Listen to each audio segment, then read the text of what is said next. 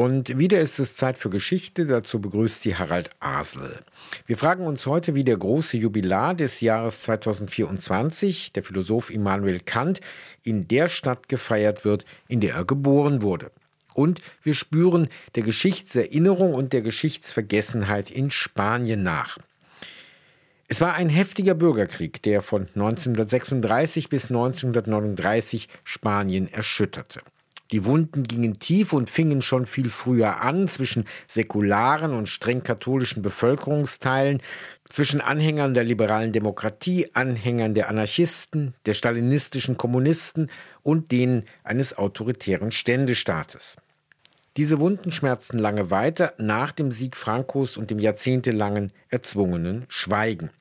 Aber auch nach dem Übergang zu einer parlamentarischen Monarchie 1975 fand nur zögerlich eine ehrliche Aufarbeitung statt. Das hat Folgen bis heute. Milena Pieper zeigt dies an einer aktuellen Auseinandersetzung. Es geht um ein vermutetes Bürgerkriegsmassengrab in Madrid und die Nutzung des Geländes für die Müllabfuhr. Wohnhäuser, Schulen, ein Friedhof und der Blick auf die Berge der Sierra. Die Stille hier täuscht, denn im Wohnviertel Monte Carmelo in Madrids Norden tobt ein Streit um die Fläche, auf der ich mit Andrés Chamorro stehe. Hier solle der Betriebshof der Müllabfuhr entstehen, da wo sie vermuteten, dass irgendwo ein Massengrab mit 451 Körpern internationaler Brigadisten sei.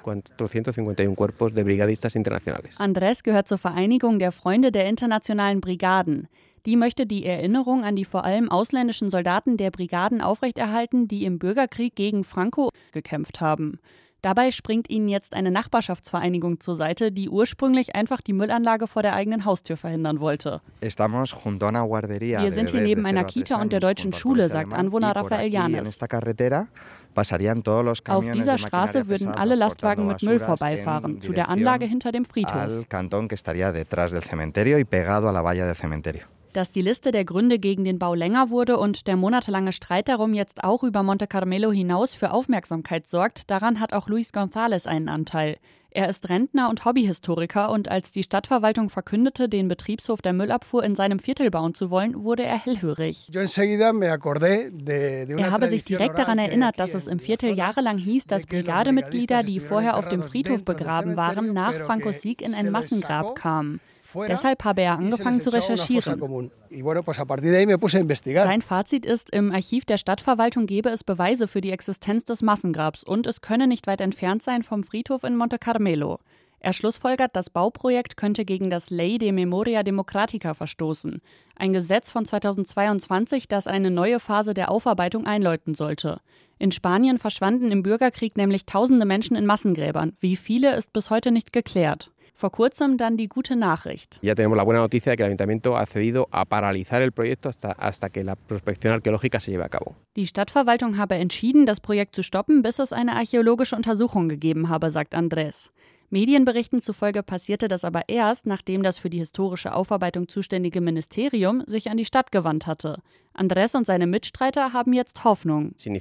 Das bedeutet, dass zum ersten Mal seit vielen Jahren wieder eine solche Untersuchung durchgeführt werden könnte und das könnte heißen, Überreste zu entdecken, sie zu identifizieren und in Würde zu begraben.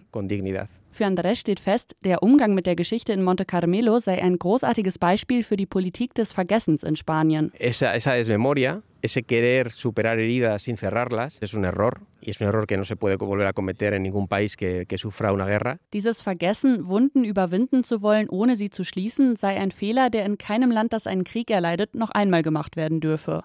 Debatte über Erinnerung in Spanien. 2024 ist Kantjahr. Darauf haben wir Anfang Januar schon einmal hingewiesen. Am 22. April 2024, an seinem 300. Geburtstag, wird in Berlin ein großer Festakt und eine Konferenz der Berlin-Brandenburgischen Akademie der Wissenschaften stattfinden und damit an den großen Kopf der europäischen Aufklärung erinnern, vielleicht auch an die blinden Flecken seines Denkens und wie sie für uns heute nutzbar gemacht werden können. Der Geburtsort Kants, Königsberg in Ostpreußen, wurde Ende des Zweiten Weltkriegs weitgehend zerstört, von der Sowjetunion annektiert und nach dem gerade verstorbenen formellen Staatsoberhaupt der Sowjetunion, Michail Iwanowitsch Kalinin, benannt. Was plant nun dieses Kaliningrad zu Ehren Kants und wie fügt sich dies ein in die derzeitige ideologische Frontstellung Russlands gegen den Westen? Das hat Jürgen Buch recherchiert. Immanuel Kant, das philosophische Schwergewicht der Aufklärung, ist in Kaliningrad an vielen Stellen präsent. Sein Grab am Dom auf der sogenannten Kant-Insel, dem früheren Kneiphof, sein Denkmal vor der Universitätsbibliothek, eine Kant-Bank an der Stelle, an der er zu seinen Lebzeiten angeblich oft ausgeruht hat, ein Bernstein-Porträt im Bernstein-Museum. Auch die Universität der Stadt trägt seinen Namen und in ihrem Werbefilm für das Kant-Jubiläum kann man lesen, was die Stadt alles plant. Unter anderem soll es eine Philosophie-Olympiade geben, ein Denkmal für die drei Kritiken Kants, Übersetzungen seiner Werke, einen Sommerworkshop für Nachwuchsphilosophen, Schülerwettbewerbe und einen internationalen Kongress. Die Initiative zu den Jubiläumsfeierlichkeiten kam von ganz oben durch einen Erlass des russischen Präsidenten Wladimir Putin. Schon im Herbst 2022 hat Putin mit dem Gouverneur des Gebiets Kaliningrad, Anton Alichanov, über das Jubiläumsjahr gesprochen. У нас 300 лет, и мы wir feiern 300 Jahre Immanuel Kant, ein großer deutscher Philosoph und russischer Untertan, wie Sie ganz richtig festgestellt haben, so der Gouverneur. Und Putin unterstreicht es noch einmal, ja, Untertan des russischen Reiches. Putin spielt auf die Zeit des Siebenjährigen Krieges an, in dem Russland das östliche Preußen besetzte. Der russische Kant, das scheint auch für das russische Bildungsministerium ein wichtiger Aspekt der Feierlichkeiten zu sein. Der stellvertretende Bildungsminister Konstantin Mogilewski hat das gegenüber der Zeitung Rassiskaya Gazeta so formuliert. Heute wird in vielen westlichen Ländern Kants Werk unter fadenscheinigen Vorwänden geleugnet, aus Gründen der politischen Konjunktur und einer radikalen Agenda. Gleichzeitig bleibt unser Land, Russland, ein Verteidiger der wahren Werte der Zivilisation, was vom größten Teil der Welt auch so gesehen wird. Ich erinnere daran, dass die Philosophie aus dem Wunsch entstand, die Wahrheit in freier Diskussion zu finden. Russland ist dazu bereit und immer offen für den denkenden Teil der Menschheit. Wenn das die Prämisse für den Kongress ist, wird es der Rektor der Universität in Kaliningrad, Alexander Fjodorow, schwer haben.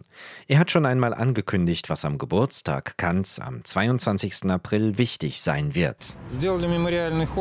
Wir veranstalten einen Gedenkzug zu Ehren unseres Schirmherrn. Zweitens müssen wir einen ernstzunehmenden internationalen Kongress veranstalten, der ein Fest des russischen Philosophie philosophischen Denkens werden soll und wir müssen ernsthaft über die Zukunft nachdenken.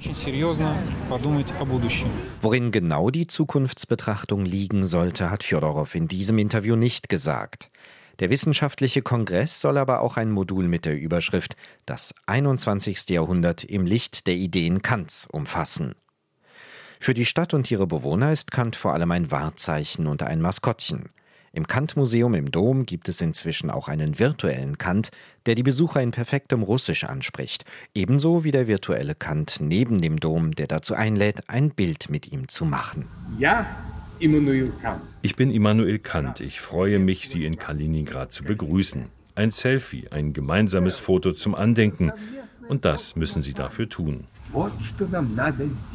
Der virtuelle Philosoph hat einen besonderen Satz aus seiner Schrift zum ewigen Frieden noch nicht auf Russisch gesagt, nämlich, dass es Staatsoberhäupter gebe, die des Krieges nie satt werden können.